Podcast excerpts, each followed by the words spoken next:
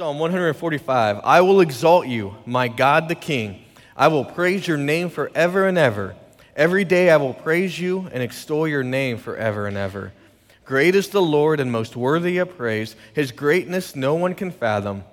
One generation commends your works to another. They tell of your mighty acts. They speak of the glorious splendor of your majesty, and I will meditate on your wonderful works. They tell of the power of your awesome works, and I will proclaim your great deeds. They celebrate your abundant goodness and joyfully sing of your righteousness. The Lord is gracious and compassionate, slow to anger and rich in love.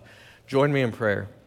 Lord, we know that you are good and you are worthy of being shouted about, about being worshiped. You're the only one being worshiped, Lord. And I pray that we carry this sense of we have a, a responsibility, a privilege to go out into the world, out of these walls, and to proclaim your great name. From young to old, Lord, we can proclaim and we can share how the wonderful works and the great things that you are doing. We pray this in your Son's name. Amen. You may be seated.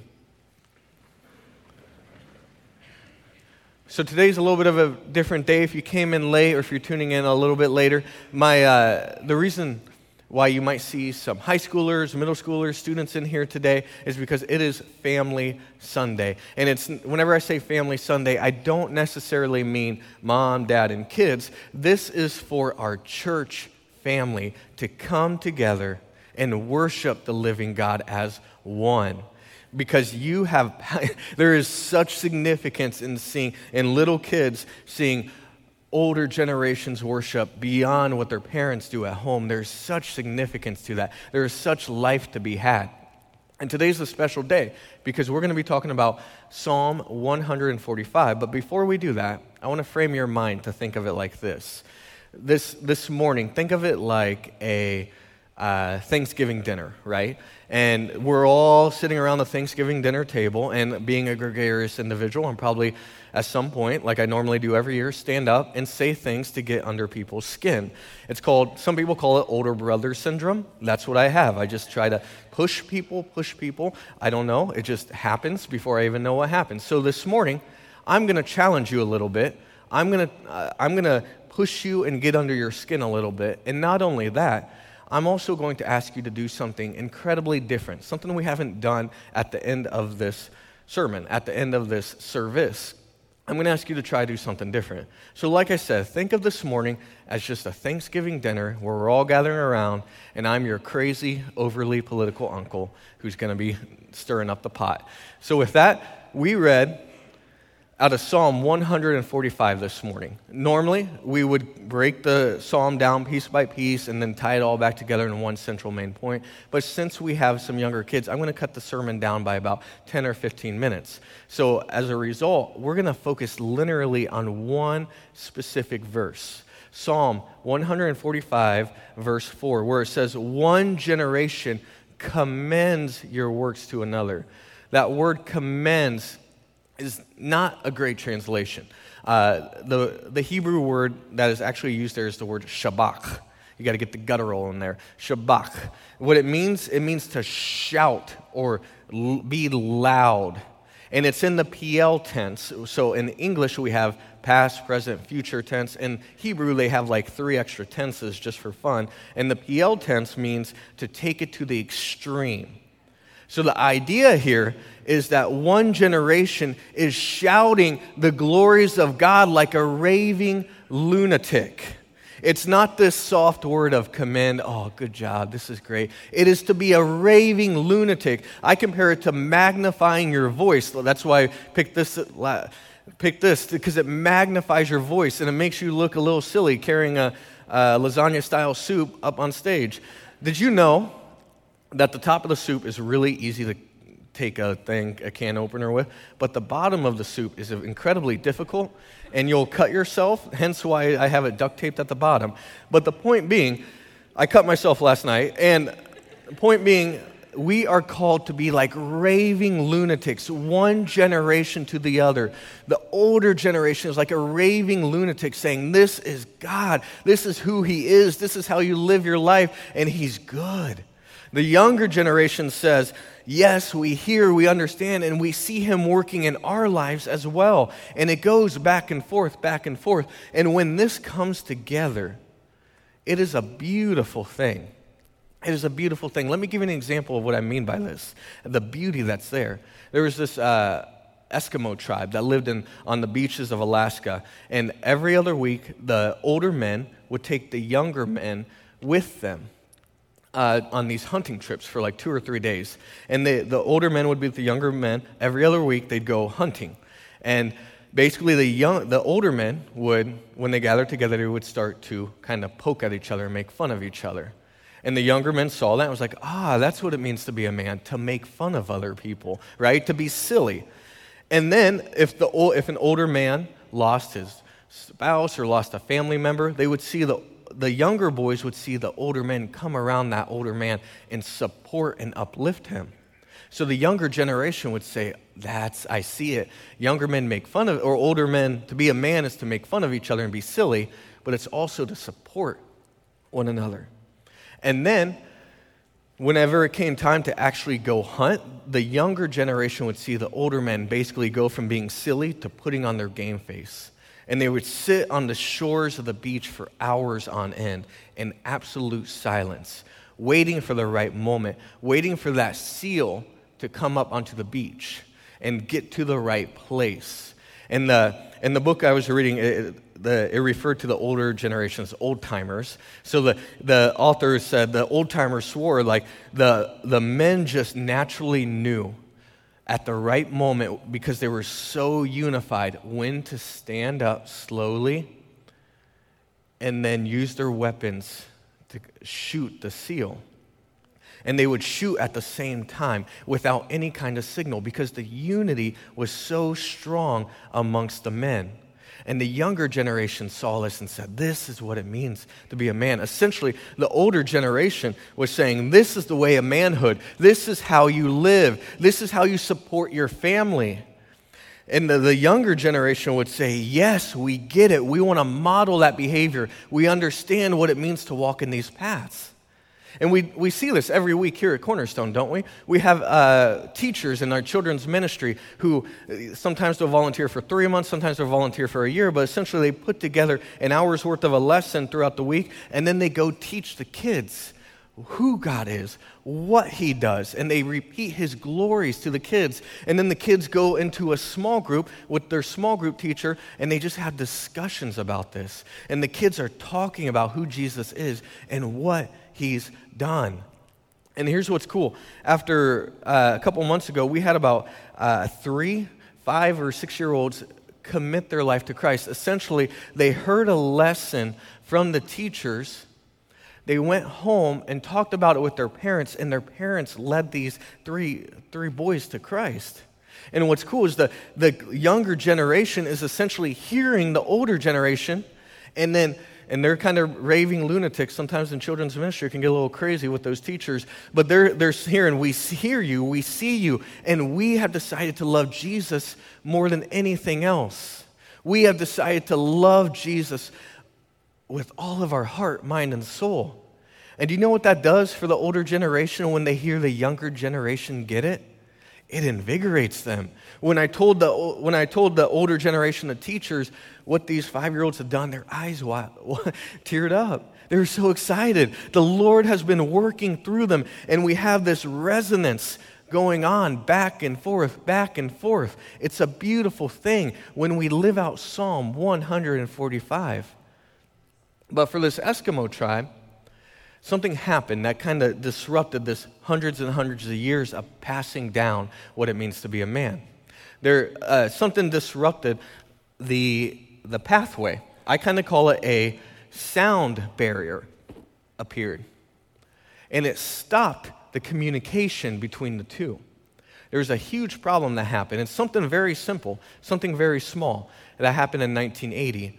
Basically, here's what happened a grocery store came to their town so that the older men who used to have their place in providing for the community, providing for their family, they lost their role as providers. They lost their voice to communicate because they were seen as excessive, not worth it. Why, why, Why should we listen to you? They lost their place. And for the younger generation, because they lost that connection with the older generation, they would, they would go on these hunting trips. But the hunting, sorry, I got to clarify this. The hunting trips became, they used to be every other week, but then they started to become once a month, once every six months, and then it became this once a year ceremonial thing that really didn't mean anything, right? So during this once a year ceremonial thing, the younger generation who hadn't been trained in how to hunt and hadn't been trained in the pathways of manhood, they would show up at this thing and they would bring things that are inappropriate for, for younger generations to have, right? But they saw their older men going off the rails because they lost their place in society and behaving in certain ways. And then they were like, oh, that's what it must mean to be a man. So I'm 10 years old, 12 years old. I'm going to bring along this adult beverage, that kind of stuff, right? And then while they were hunting, while they were hunting, basically you had to be quiet for several hours. But the older generation said that they couldn't even be quiet for five minutes. And as a result, the younger generation was scaring away the seals and keeping them from even coming up onto the shore. And that made the older generation, older generation furious. You don't get it. You don't get it, right? And then as soon as a seal was silly enough to come up onto the shore, despite the noise, the older generation would start to get up slowly, right? Just like the old time, just the way they always used to. But the younger generation would stop talking at each other and then all of a sudden see the seal and just pull out their guns and start shooting like crazy. They were entirely missing the point. And what happened was because of the grocery store, it created a sound barrier where the younger generation was to reverberate and say, Yes, we see the way of manhood. Now it became a generation of lost boys who had no idea how to grow up. And it became a generation of lost men who lost their voice and did not have a place to speak anymore. All because of a grocery store. Now, we have, we have certain things in our society too that separate the generations, right? I, as a young adult pastor, I worked with 20 somethings primarily, so we had everything from recent high school graduates to college students to people just starting their careers to people who were married and married and had kids. And they would have issues, as all normal people do. And sometimes it would get beyond me, but it wasn't enough to send them to a, a therapist. So I would go find someone who's older to at the church to speak into their lives. I'm like, hey, can you just meet with them for like four to six weeks? And when the older generation said, yes, we'll do that, we'll, I'll speak with them, amazing things happened. But sometimes I would ask people and they'd say, yeah, Brandon, I would love to, to speak with that person, but you just don't get it. The millennials don't get it. The, it's the yeah, but the millennials, dot, dot, dot, right? You fill in the blank. Yeah, but the millennials, they, all they care about is their phones. They have their faces in the screen constantly. They don't care about anything I had. When, they'll say things like, when I was their age, I had a car, a job, kids. These guys don't have anything like that. The millennials just want to buy $10 Starbucks coffee, right? That's all they want to do.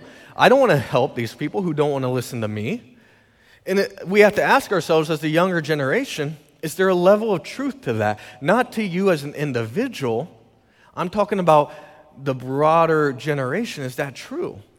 Is it true that when the younger generation feels uh, emotionally unstable, instead of reaching out for help, what they do is they shrink back into a little comfort cocoon and they say, okay, I don't like how I'm feeling, so I'm just going to turn on all these screens and distract myself, and these screens will give me happy feelings so I don't have to deal with what's going on with me.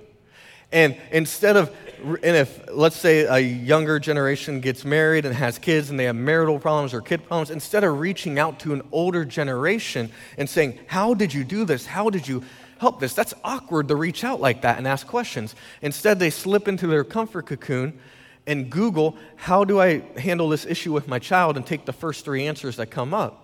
Instead of listening to what the older generation could advise, they listen to the first three articles that come on Google, right? So there's this idea of living in a comfort cocoon. There's an idea of, yes, Psalm 145 says that they are to be raving lunatics, shouting out the glory of God and how He's working in their life and in their generation. But the younger generation has essentially put the can down and disappeared into their little comfort cocoon. That's the younger generation. Like I said, my role today is to be that overly political uncle um, and get under your skin. So let's talk about the older generation now. Let's talk about the barriers that they bring. I would describe the older generation as doing something akin to this. Here's the issue, here's the problem. Let's kick it down the line. Someone else can deal with it. This started in the 70s and then really peaked in the 2000s. I could teach my kids about Jesus, or I could just drop them off at the church. And the church will teach them about Jesus. They'll teach them how to pray. I don't need to have any kind of those conversations. I, I, I could talk to my kids about adulthood and prepare them, or I could just let the school system do it. Right? There's a kicking, there's a process of kicking the can down the road saying it's someone else's responsibility. And if on the chance that a younger generation does reach out to the older generation, say, I need help, a lot of times whenever I've connected people, eh, I'll get this response back of, yeah, but the older generation just told me that I don't have my priorities right because when I was their age, because they said when I was their age, I had this, this, and this. I had a car, I had a family, I had all this. And they basically said to get my priorities right. And I, w- I would actually argue that that makes sense but you're comparing different financial situations from the older generation being young adults to the young adults now. There's a huge difference. You're comparing apples to oranges, specifically in the generation, in the financial world. Because here's what happened. Here's what I mean. The greatest generation came back from World War II, and they had lots of kids, a lot of kids. The, uh, the, the greatest generation had the baby boomer generation. And the greatest generation said, you know what? We want to invest in our kids. We want to show them the goodness of God by investing in our kids. And this is how they invested in their kids. They taxed themselves, in 1946, they started taxing themselves. Some people got taxed like 92% of their income. All the way to 1960s, people were being taxed all the way up to 70, 70 two or 70, it doesn't matter, 70% of their income, right? They were taxing themselves at absurd rates so that they could build great things. They could build up the country. The greatest generation decided we are going to tax ourselves a lot so that we can build an infrastructure, aka 50,000 miles of interstate highway. And we're going to pay that in full. And that's going to be a blessing. We're going to build power grids, power reactors. We're going to build bridges. And the greatest generation said, We're going to pay for that in full. But then, when it came time for the baby boomers to make those political decisions, they could have said, We are going to bless you guys with the upkeep of this. We don't need to build anything new, we just need to bless with the upkeep. The baby boomers said, You know what? We're not going to raise taxes and fix this. Instead, we're going to wait until something starts to break, and then we'll take out loans to fix it. So the loans will be paid off by our children and the such large size of loans were taken out that basically the baby boomers' great great grandchildren are going to be paying this off. This is why our national debt went from 33% to 40 years, or sorry, 35, year, 35 years later being 102% in debt because of all these loans that were taken, off, taken out, because of all of the kicking of the can down the road. So, whenever you compare the financial situation of a young adult today, you can't compare it to it back then because there was an inheritance from the greatest generation, and then there was a siphoning off of money from future generations. That's why it was easy to have so many different things. That's what, so there, there's a lack of comparison there. And that's important to understand because the, the bottom line illustration is, is that there is a sense of kicking the can down the road. And I'm not saying all the older generation was like this. There were people who fought against this mentality. There were people who said this was not the right way to go, right? Just like not all young adults live in a comfort cocoon. And actually, here's what's really cool. We have young adults in this church, or I'm sorry, we have students in this church that have not been in a mission trip. Our high school and middle school has not been on a mission trip in over, I think, five or six years. And now, this upcoming summer in July, we have 29 people going on a mission trip to Harrisburg, Pennsylvania.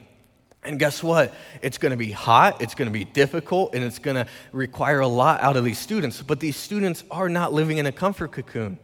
They're stepping out to glorify God, to learn about how to glorify God. They're doing amazing things. On top of that, we have uh, last year at this time, we had three, in our young adult program, we had three people total who had any experience, any kind of training leading a young adult or leading a small group.